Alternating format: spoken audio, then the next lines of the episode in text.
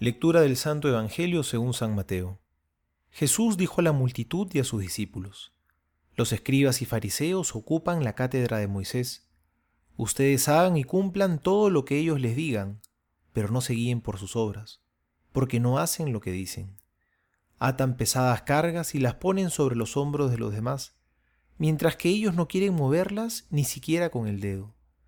Todo lo hacen para que los vean. Agrandan las filacterias y alargan los flecos de los mantos.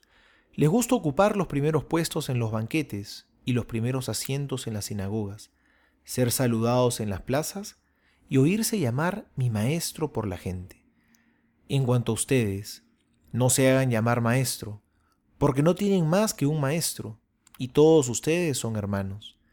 A nadie en el mundo llamen Padre, porque no tienen sino uno, el Padre Celestial. No se dejen llamar tampoco doctores, porque solo tienen un doctor, que es el Mesías. Que el más grande de entre ustedes se haga servidor de los otros, porque el que se ensalza será humillado, y el que se humilla será ensalzado.